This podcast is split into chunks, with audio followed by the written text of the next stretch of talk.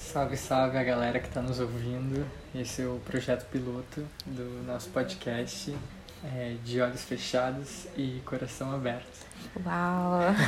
Olhos bem vendados.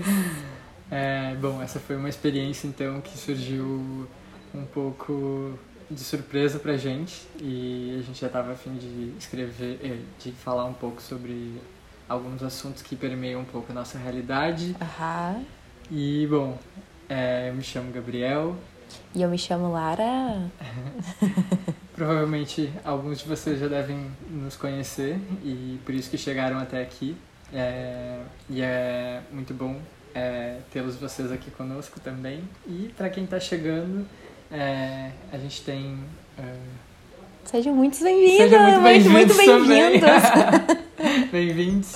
Bem-vindos! E, bom, a gente pode se apresentar num outro momento, falar um pouquinho mais. Acho que ao longo do que a gente for falando, a gente vai também contextualizando qual é a nossa realidade. Uhum. Bom, essa experiência, então, é uma experiência que a gente se propôs a falar sobre alguns assuntos de olhos vendados. Então, estamos nós sem enxergar...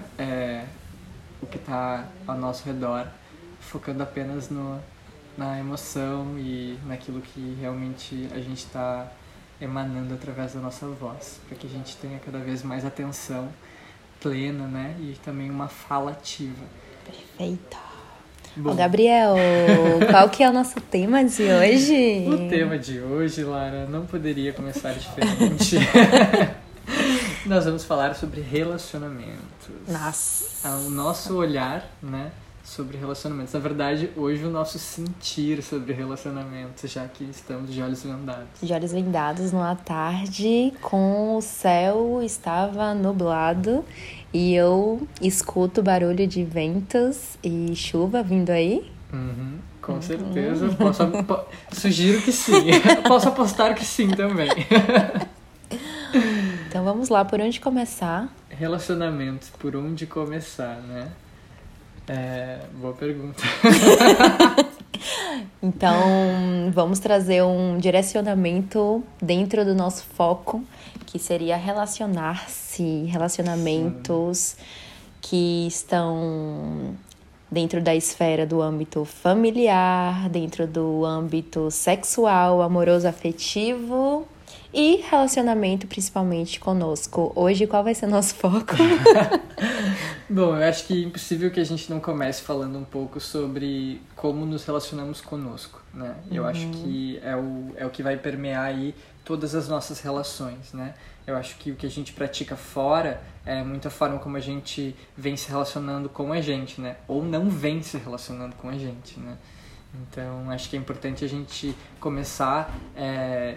trazendo alguns aspectos que destaquem, que ressaltem, que nos façam a gente também observar um pouco como é a forma como a gente vem se relacionando internamente, né? Com esse ser que somos, que muitas vezes é uma criança, muitas vezes faz parte da nossa criança, né? Faz parte da nossa adolescência, compõe todas as nossas versões ancestrais. E quando a gente fala aqui de ancestralidade, a gente está se referindo a uma ancestralidade até terrena dessa vida mesmo, né? O nosso eu de ontem já é o nosso eu ancestral. E acho que isso é importante da gente pensar e trazer para a conversa aqui, que é muito como que a gente se relaciona com a gente, né? Como que foi, talvez, o teu primeiro momento de perceber a forma como tu te relaciona contigo, Lara?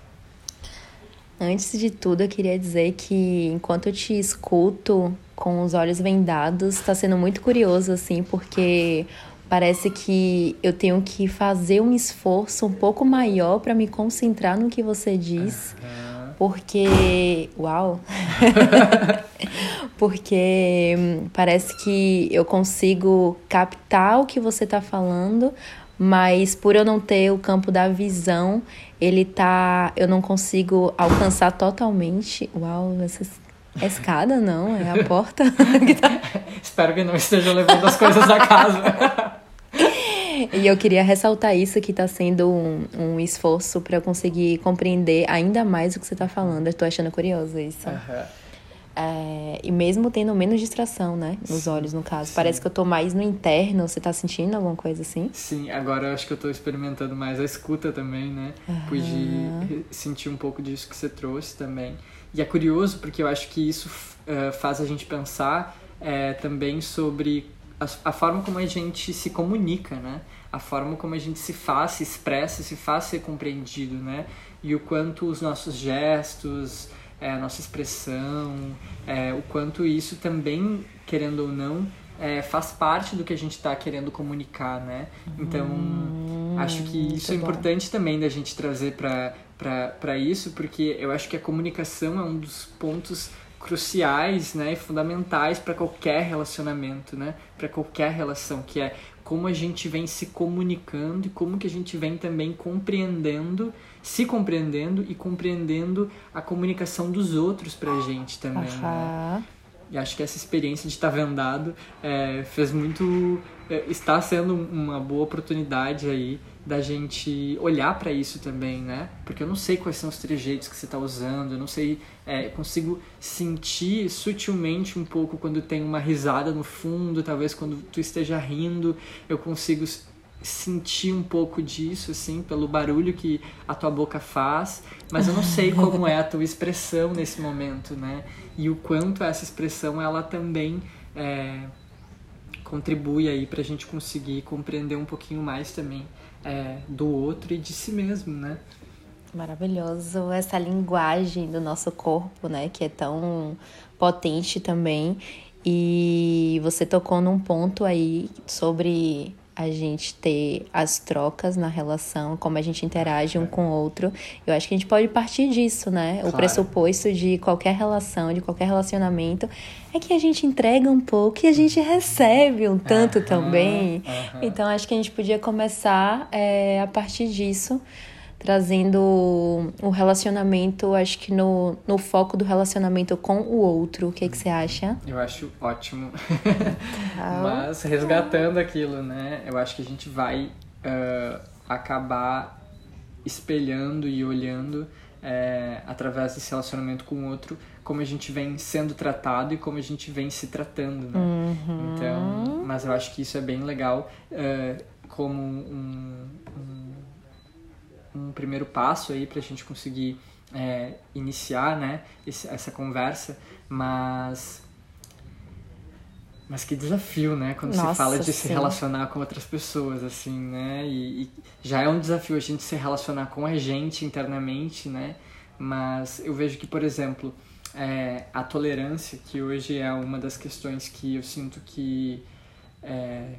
Bom, eu venho tentando desenvolver cada vez mais isso dentro de mim, mas o quanto a tolerância, ela é algo, às vezes, raro, assim, de você encontrar em muitos lugares, assim, né? Eu trago isso porque toda comunicação, eu vejo que uma comunicação mais profunda, né? Uma comunicação que tem o interesse de realmente compreender, de entender, né? Que eu vejo como a base aí de qualquer relacionamento. Eu acho que pra gente construir um relacionamento, a gente tem que passar da ideia, a gente tem que iniciar no ponto da comunicação, né? Então, eu acho que existem algumas teorias, assim, alguns estudos e alguns olhares, até quando falam de comunidade, que a gente parte a partir de uma conversa, a gente parte a partir de uma comunicação, a gente precisa desenvolver uma confiança, de certa forma, e aí, quando a gente desenvolve a confiança, a gente começa, então, a se relacionar, né? E aí, então, o relacionamento, ele deveria partir primeiro de uma ideia de confiança, né? O que nem sempre a gente estabelece dentro das relações, né? Porque inevitavelmente somos seres que muitas vezes não são confiantes de si, né? Vivemos numa sociedade que às vezes tenta... não gosto de ficar culpando a sociedade por tudo também, né? Mas a gente reproduz tudo isso também, então, querendo ou não, sim, né? O sistema que a gente vive, o modelo de vida que a gente segue, de alguma forma estimula que pessoas sejam mais inseguras, né? Inseguras em relação a muitas coisas. Eu acho que essa insegurança interna, ela já parte como um reflexo da forma como a gente vai se relacionar com os outros também, né? Aham, perfeito. Então, quando a gente consegue desenvolver aí uma confiança efetiva com outras pessoas, que seria aí o processo, então, da gente iniciar um relacionamento com outras pessoas, algo que eu vejo como crucial é muito a questão da verdade, né? A questão da transparência. Transparência, sim. E dessa comunicação verdadeira, honesta e transparente. Mas quando a gente nem sabe exatamente aquilo que a gente está sentindo, né? Aquilo que a gente realmente pensa, sente, acredita, né? Quando a gente não parte de um lugar de autorregulação, de autoconhecimento, de senso-percepção, né? Da gente saber se perceber, saber se entender também, é difícil que a gente... É desafiador, né? É desafiador que a gente consiga também trazer isso para as nossas relações, tá? Uhum. E aqui, eu acho que todas as relações que a gente puder imaginar, né? Acho que tanto no âmbito familiar quanto em grupo de amigos, acho que com os amigos a gente vai desenvolvendo isso mais facilmente às vezes, né? Talvez seja um círculo de amigos que a gente vai gerando uma confiança maior, assim, né? Não que não seja desafiador também, né? Se relacionar com amigos, mas eu acho que talvez pela convivência e acho que talvez por alguns interesses em comum, a gente vai desenvolvendo uma intimidade com os amigos que vai nos proporcionando, às vezes, a gente também ir se testando e se experimentando dentro disso sem muito medo, né? Sem muita projeção. Sim. Que, às vezes, eu acho que dentro de um ambiente familiar, enfim, com todas as cargas que já vem aí da família e também em relacionamentos mais... eu não gosto muito de afetivos, como se o afeto só tivesse em relacionamentos que você tem, tipo, com... boy, menina que você pega, ou namorado, ou esposa, ou companheiro, ou qualquer coisa assim, né? Mas enfim, desses relacionamentos mais amorosos também, eu ainda não defini, tá? Qual é o melhor nome, porque eu também acho que amor tem em todos os relacionamentos, né? Mas eu acho que no grupo de amigos, eu trazendo para uma ideia mais pessoal, eu vejo que dentro de um contexto de amizade, foi onde eu consegui me desenvolver melhor, onde eu consegui me mostrar mais e onde eu consegui me experimentar mais, né? Porque a minha relação com os meus amigos foi também, assim como todas as relações na vida, foi como se eu acessasse notícias sobre mim, né? O outro sempre traz novidades e informações sobre nós mesmos, né? Então, eu acho que dentro de um grupo de amigos, eu acho que, talvez no senso comum... não gosto de generalizar também, mas eu vejo que algumas referências que eu tenho, os meus amigos também, dentro do grupo de amigos, começou, num primeiro momento, a se experimentar mais, né? Uhum. Tipo, e aí começa a se arriscar mais, de mostrar mais a sua personalidade, sem tanto medo de aceitação. Claro que a gente também, né, falando de um grupo de amigos ideal, né? Porque a gente sabe também que relações mais abusivas, tóxicas e às vezes limitantes, a gente vai experimentar em qualquer grupo de amigos também, né? Eu vejo muito isso, como você trouxe, dentro de uma relação em que você consegue estabelecer uma base de segurança ali, a gente consegue criar umas raízes mais sólidas, recebendo nutrientes para que a gente possa ir crescendo e se desenvolvendo e modificando, transformando o que é necessário para, a partir disso, a gente fazer as mudanças e provocar o que precisa ser provocado e se reinventando também. E quando a gente se distancia ou a gente não encontra esse espaço seguro, esse espaço mais protegido mesmo, né, de amparo nesse sentido, eu vejo que se torna um lugar, uma atmosfera um pouco mais escassa de alimento para que a gente possa conseguir alcançar, atingir algo que talvez esteja ali internamente, que seja uma potência, uma potencialidade, mas que, se ela não consegue encontrar esse espaço, ela pode ter uma tendência a não ser estimulada ou a não ter os nutrientes necessários para que ela possa crescer. Então, a importância, sim, de reconhecer, de valorizar e de buscar esses lugares, né, esses ambientes e essas pessoas que possibilitem que a gente consiga expressar a nossa verdade, expressar as nossas emoções de uma maneira mais livre, de uma maneira mais fluida, mais espontânea. Você falou aí sobre a criança, né, a nossa criança interior, que é justamente esse pontozinho ali que está no nosso interno, que habita o nosso ser e que estava em um nível lá na primeira infância, em um nível de imaturidade, né, na compreensão lógica e racional, e a gente carrega isso com muitas lembranças, muitas memórias, mas também com uma certa dor, com uma certa incompreensão do que foi vivido. Então, tudo isso que gera internamente, que a gente pode dar vários nomes, talvez traumas, talvez bloqueios, talvez uma sensação de não suficiência, né? De não se sentir suficiente, mas que tá palpado, tá permeado justamente por não encontrar, às vezes, um espaço onde possa se perceber, possa se reconhecer e principalmente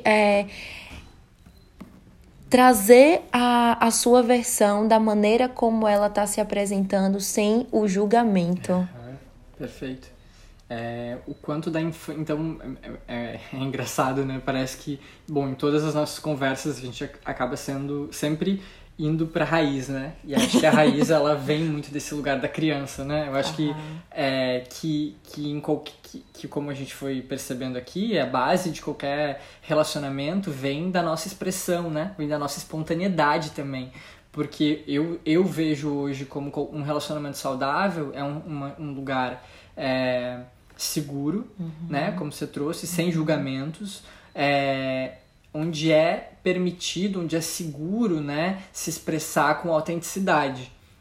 Não quer dizer que todos os relacionamentos eles precisam aceitar tudo, né? Mas eu acho absolutamente que... Absolutamente não. Mas ter também um relacionamento como um laboratório, né? Um lugar onde a gente pode se experimentar também, porque é justamente na relação com o outro que a gente consegue se perceber, que a gente consegue se expressar e a gente consegue, inclusive, perceber o que ainda é reprodução nossa e o que não é, né? Porque também se a gente não se permitir expressar o que a gente tem vontade, a gente nunca vai saber no fundo se aquilo que a gente tem vontade de expressar e a gente não expressa é realmente nosso ou não, né? Se aquilo realmente faz parte de nós, porque vem como você trouxe bastante essa questão da criança, vem muito desse período da infância onde a gente tem a nossa expressão também mais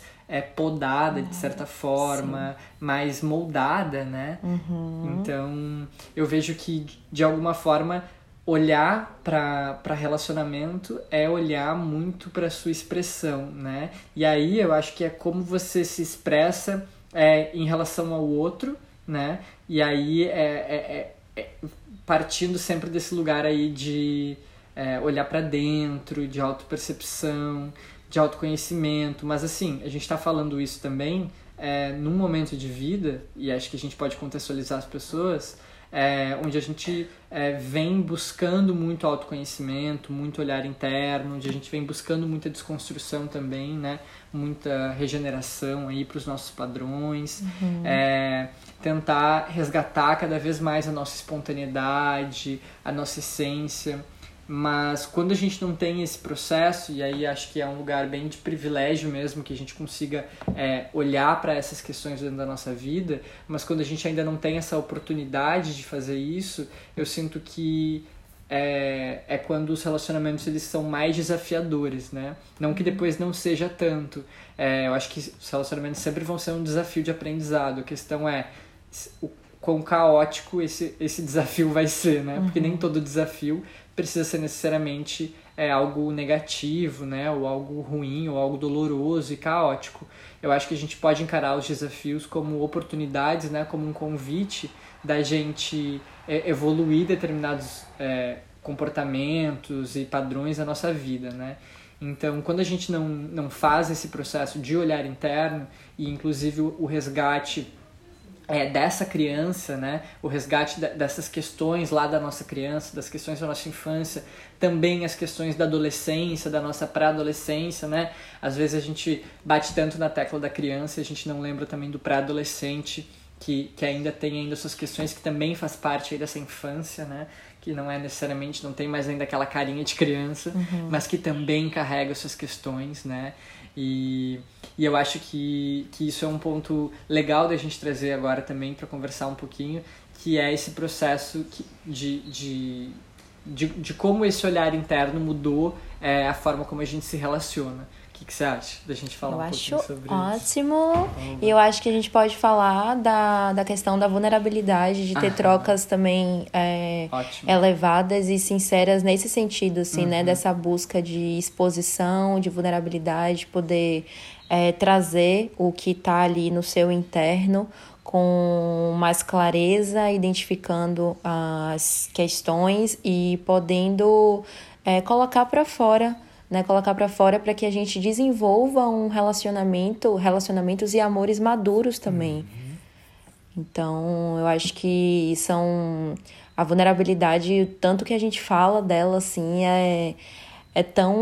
parece tão simples no primeiro momento, só que é algo que a gente tem uma certa dificuldade de compreender e de se permitir, né, que essa vulnerabilidade ela apareça, ou que ela seja observada pelo outro, porque é como se a gente tivesse despido. E pressupõe que quando você está sem as suas armas, né, sem as suas armaduras, você pode ser afetado, você pode ser atingido, você pode ser ferido, quando na realidade...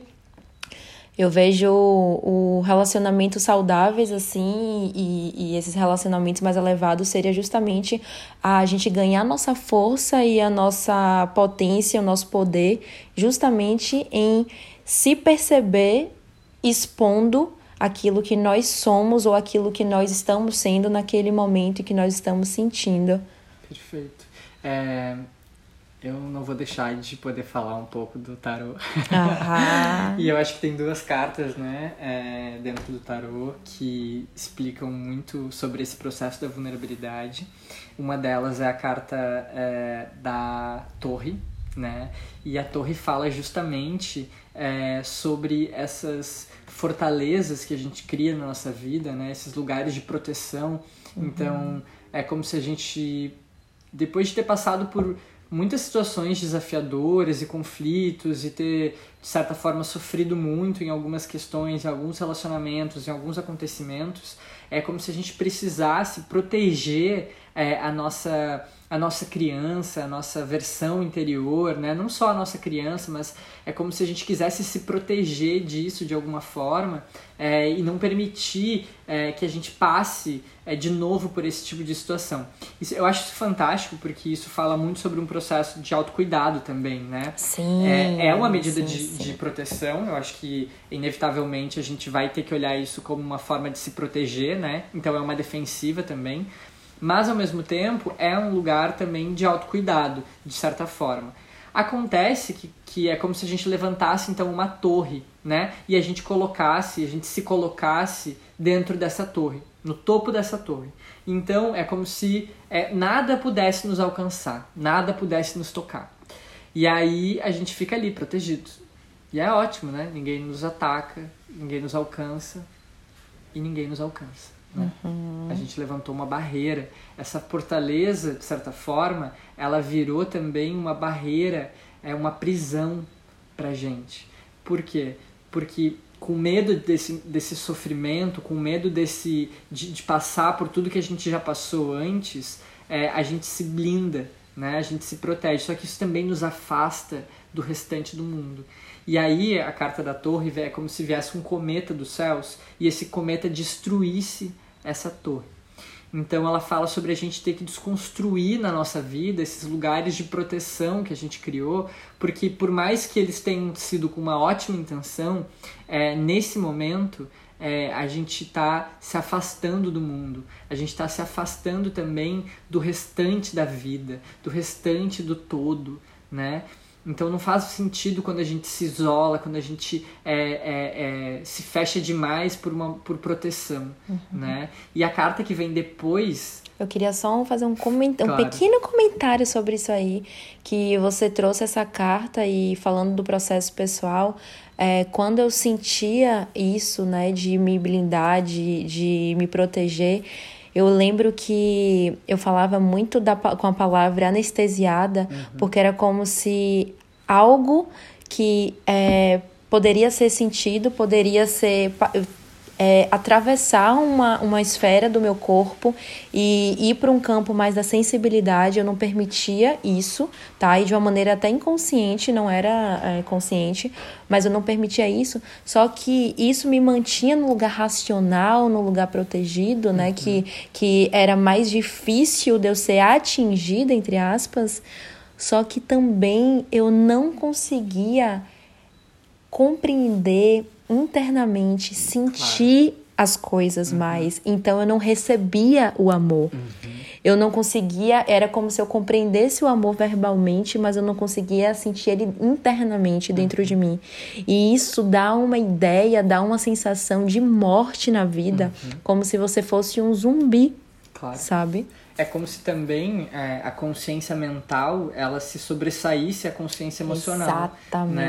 É claro, exatamente, que dentro desse processo de dor, de sofrimento, de passar por situações, né, e aí ter que se proteger, isso vai trazendo consciência mental do que a gente passou, né? Que eu acho que é muito do processo da gente trazer um pouco de cura, de compreensão, né?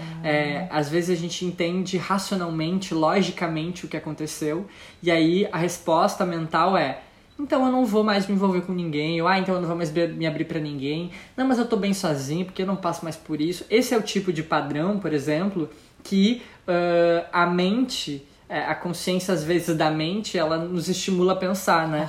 Uhum. Que talvez, então, o melhor seja esse, não.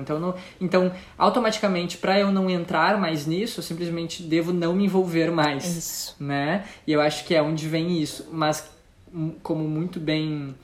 você trouxe a questão da consciência emocional, ela vai sendo suprimida, uhum, né? Então é como se de alguma forma a gente não quisesse olhar para a emoção, porque a emoção é também de alguma forma um resgate daquilo que ficou ali dentro, uhum, né? Daquilo que foi, do que já foi sentido dentro dessa torre, e aí não se quer mais sentir, né?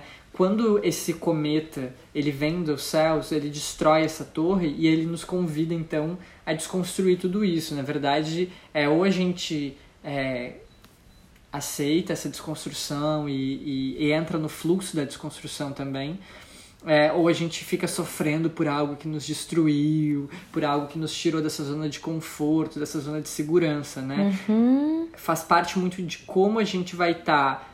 se relacionando com esse processo de desconstrução, que vai ser como a gente vai sentir mais isso, né? Porque ele pode ser tanto uma bênção. Então eu vejo pessoas que interpretam a carta da torre e têm até medo, né? Quando vem a carta da torre, eita, destruição total, desconstrução.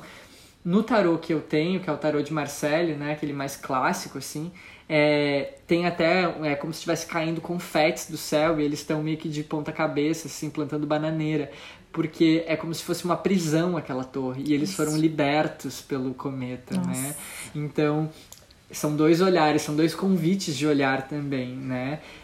A carta que vem imediatamente depois é a carta da estrela. Isso eu acho fantástico, né? A carta da estrela é uma mulher nua, gestante, né? Então, ela está gestando vida dentro dela. E ela está completamente exposta, completamente vulnerável, e aí acho que traz de novo essa questão da vulnerabilidade, mas é o momento em que ela está mais conectada com a essência dela, e é onde ela se mostra para o mundo mais verdadeira, sendo quem ela realmente é, e com essa potência de vida que ela carrega dentro dela, né? Então, assumir a nossa vulnerabilidade não é só sobre as glórias que a gente recebe do relacionamento com as outras pessoas, né? Eu acho que assumir a vulnerabilidade é a melhor forma da gente se relacionar com a gente mesmo, porque também é uma oportunidade da gente se conhecer. Exato. Né? Então, antes de pensar em se mostrar vulnerável ao outro, como você se relaciona sendo vulnerável com você, né? O exercício da vulnerabilidade interna também, né? Que é um convite para você ser seu próprio amigo e se achegar, né? Pode se achegar, vem me conhecer, sabe?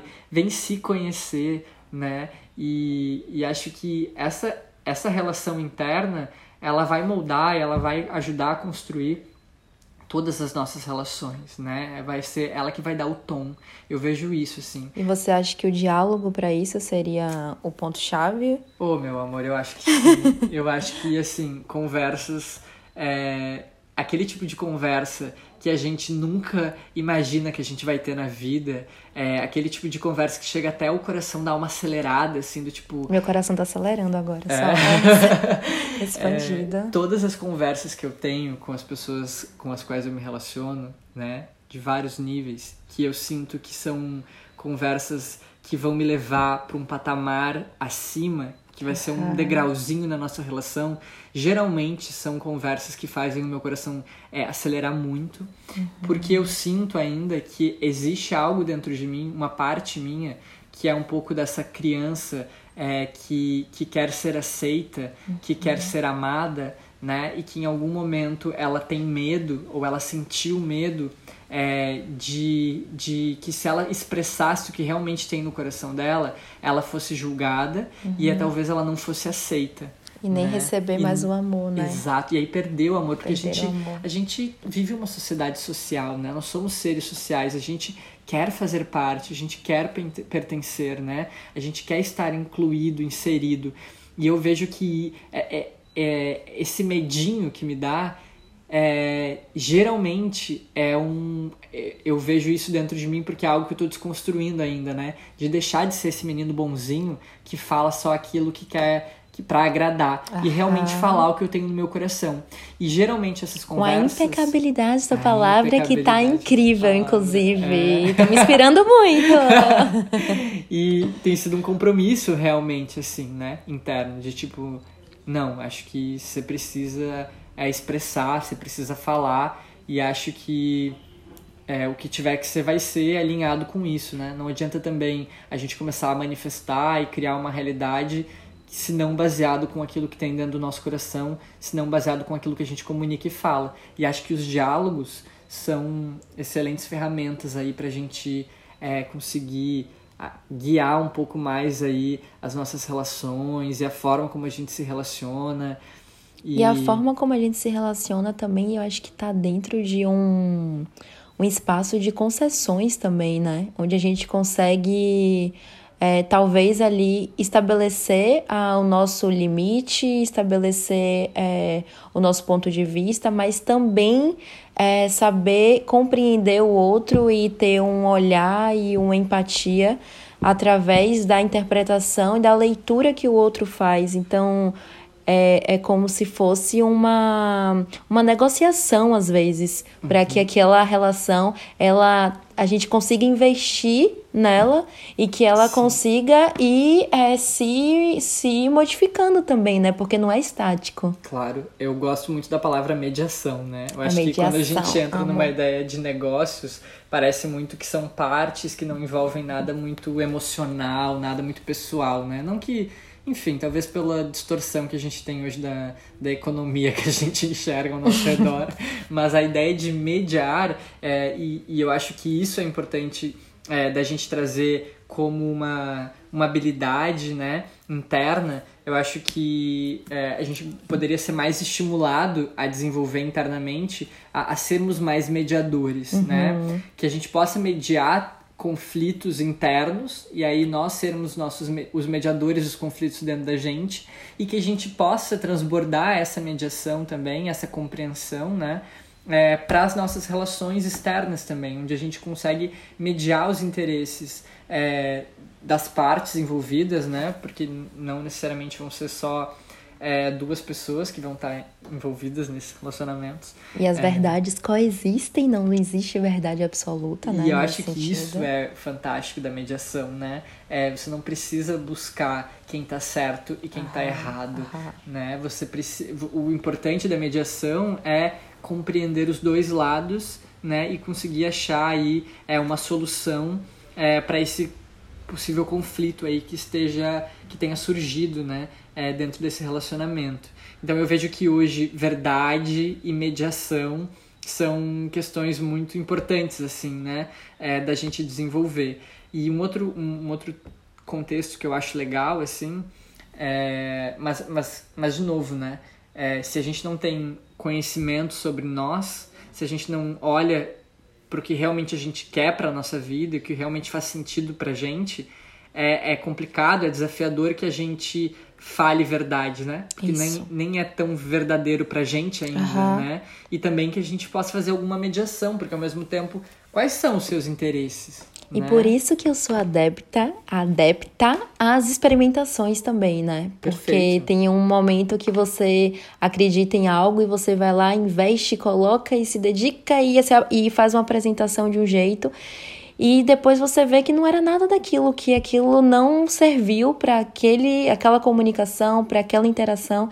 E aí a gente pode criar um novo modelo, uma nova apresentação e experimentar e sair dessa rigidez de que somos algo e precisamos ter uma apresentação ou fazer uma performance X, uhum, para que a gente seja aceito ou para que a gente se veja de um determinado modo que a gente já conhece. E não, a gente pode fazer da nossa vida um laboratório. Com certeza. Performance pra mim só artística. Sim. Exactly. E a gente foi abrindo, assim, né, falando, eu acho que não tinha como não trazer relacionamentos gerais, porque sim, antes de entrar num relacionamento amoroso, afetivo, sexual e etc, a gente... em paralelo, a gente vive essa relação conosco que está tão pautada em nossas inseguranças, nossas incertezas, nossas dúvidas, questionamentos e uma maneira de se reconhecer, de se ver tão distorcida, tão frágil às vezes, né? Uhum. E então, para que a gente possa impulsionar uma nova versão de forma de se relacionar e de criar essas novas formas, eu acredito que seja realmente nesse sentido que você trouxe da verdade, da transparência, do sentimento de mediação, de poder expor aquilo ali com maior clareza, uhum, naquele momento, né?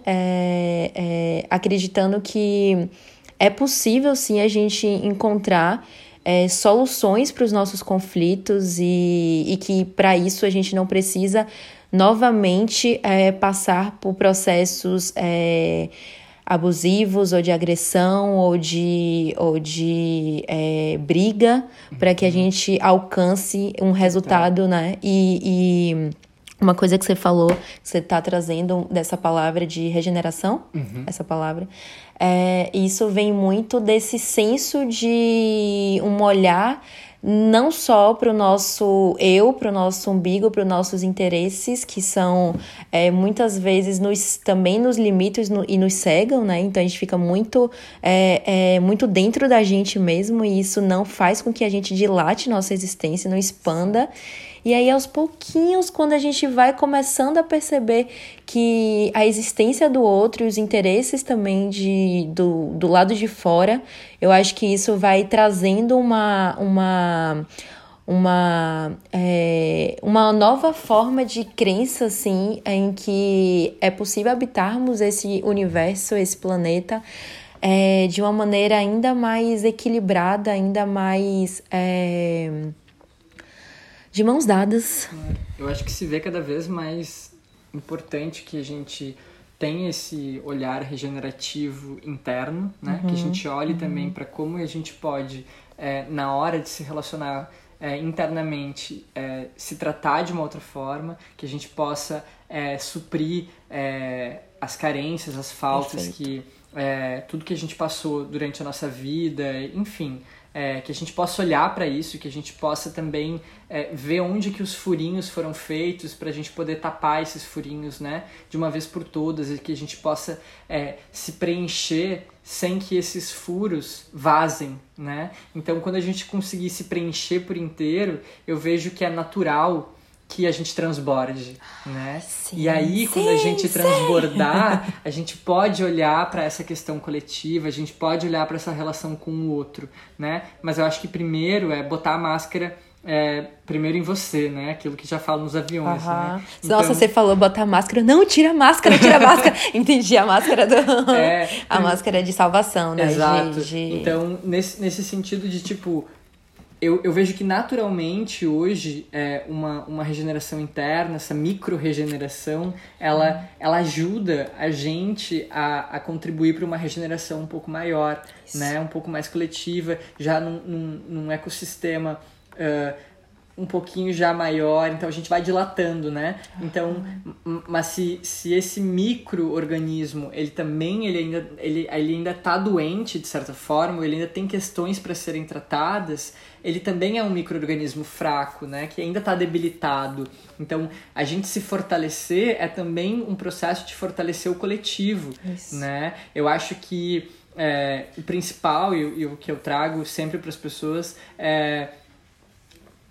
Primeiro por você. Primeiro pra você, pelo seu micro-organismo, né?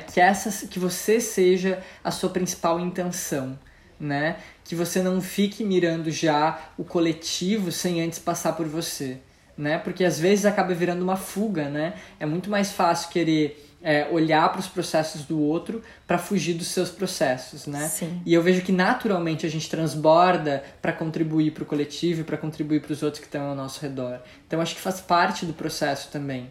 Mas olhando de um ponto de vista coletivo, também colabora para isso, sabe? Olhando para dentro, também a gente só vai salvar o planeta se a gente se salvar. Né? A gente só vai buscar soluções para questões sociais, para questões ambientais, com mais profundidade, né? Se a gente olhar internamente para essas questões primeiro. Então, e aí depois a gente transborda para isso também. Não quer dizer que a gente tenha que só ficar no interno, né? Não é isso que a gente está falando aqui também. É só também respeitar o tempo do olhar interno para quando for fluido, para quando for natural também você esteja presente, entregue e também realmente podendo ser um pilar de sustentação para esse coletivo, né? Porque também se você é um pilar fraco, em algum momento você vai precisar se sustentar, você vai precisar de energia de sustentação para isso, né? E é importante que quando a gente se vê nesse lugar de dar, a gente precisa entender quem vai nos nutrir. E quem nos nutre somos nós, né? Que é a autogeração que a gente tanto está trazendo também, né? A gente compreender como que a gente pode se autogerar, a gente pode... ter um contato com essa energia interna, com essa energia vital e saber utilizar de estratégias, de recursos para que os nossos recursos, a gente tenha uma autonomia em conseguir se restabelecer diante dos nossos processos, claro que sempre contando com apoio, com suporte, com auxílio de profissionais, de amigos, de família, mas que a gente consiga desenvolver esse poder interno de autogeração. E isso que você falou da paciência, eu acho que é fundamental, que cada um tem o seu próprio tempo também, cada um tem o seu precisa compreender o seu próprio espaço, sua própria natureza, para que seja sim algo orgânico e que aconteça no seu próprio tempo, e que esse equilíbrio todo que a gente está trazendo aqui também é um equilíbrio dinâmico, não é algo que a gente está colocando como uma balança que ela vai estar ali de uma forma fixa. Uhum. Então vai ser também um equilíbrio em que em algum momento vai tender para um lado, ou em outro momento para o outro. E esse equilíbrio, no momento que a gente consegue alcançar um resultado de sustentação, de pilar, de estrutura mais sólida, automaticamente a gente vai conseguindo revelar para o outro outras coisas, a gente vai conseguindo abraçar mais causas e alcançar mais pessoas. E colocar mais a mão na massa também, né? Com certeza. Eu acho que a gente se enxergar como um sistema, né? Isso. E aí, a visão sistêmica. A visão sistêmica e um sistema que seja sustentável. Isso. Né? Então você tem que encontrar dentro desse sistema quais são, de onde você se nutre, quais são as fontes de energia que isso gera, como que você pode aproveitar da melhor maneira os recursos que você tem ao seu dispor. Né? Isso muito da questão da permacultura, isso traz um pouco, e eu não vou me aprofundar muito nisso assim também. Não agora, não hoje. Mas isso me fez trazer esse olhar para mim como esse sistema, né? E também como esse sistema interno ele pode e deve contribuir com outros sistemas, né? E como que a gente vai aí, como pequenos sistemas, se colocando em colaboração com os sistemas ao nosso redor, para a gente conseguir aí manifestar esse grande sistema, esse emaranhado de sistemas, que é basicamente aí esse organismo vivo, que é a Gaia, que habitamos, né? E essa rede de relacionamentos que a gente está desenvolvendo. Isso, né? Entender também esses relacionamentos aí como sistemas, né? Então são sistemas se relacionando uns com os outros. Uau! Acho que o nosso projeto piloto foi esse. Acho que alcançamos um ótimo resultado com ele. Fugimos completamente do que a gente estava pensando inicialmente. Mas as surpresas da vida, as surpresas, né? E que lindo a gente poder falar e deixar acontecer também, né? O que tiver que ser dito quando as atmosferas também permitem que outras coisas se instalem e se apresentem através de nós. Exato. E sejamos canais também, né? Exato. Gratidão, então, por ser essa escuta confiável, essa escuta segura, e que eu me sinto à vontade e me permito ser tão quem eu sou, tão verdadeiro, tão honesto, e trazer tanto sorriso. Aos que estão nos ouvindo, muito obrigado de coração se você ficou até aqui. Espero que essas palavras tenham te tocado no fundo. Da sua alma. Da sua alma, Enfim, no fundo, etc. Logo voltamos então com novidades, com novos episódios. Gabriel, sua audiência vai nos gostar. Gabriel, gratidão demais. Você está me inspirando cada dia mais. E gratidão por todos que estão aqui, que de alguma maneira chegaram até nós. E se vocês chegaram aqui é porque também vocês conseguem, de algum jeito, perceber que tudo aquilo que pode ser expresso com o coração, com as nossas sensações, com o nosso ser mais elevado, faz parte também desse processo de desenvolvimento e de evolução que caminhamos e construímos e reinventamos e desconstruímos e construímos novamente. E é isso, gratidão! Arro! E é isso, né? Um beijo, até breve, até mais, tirando as vendas. Uau! Amei! Que potência! Que portal, né? Meu Deus!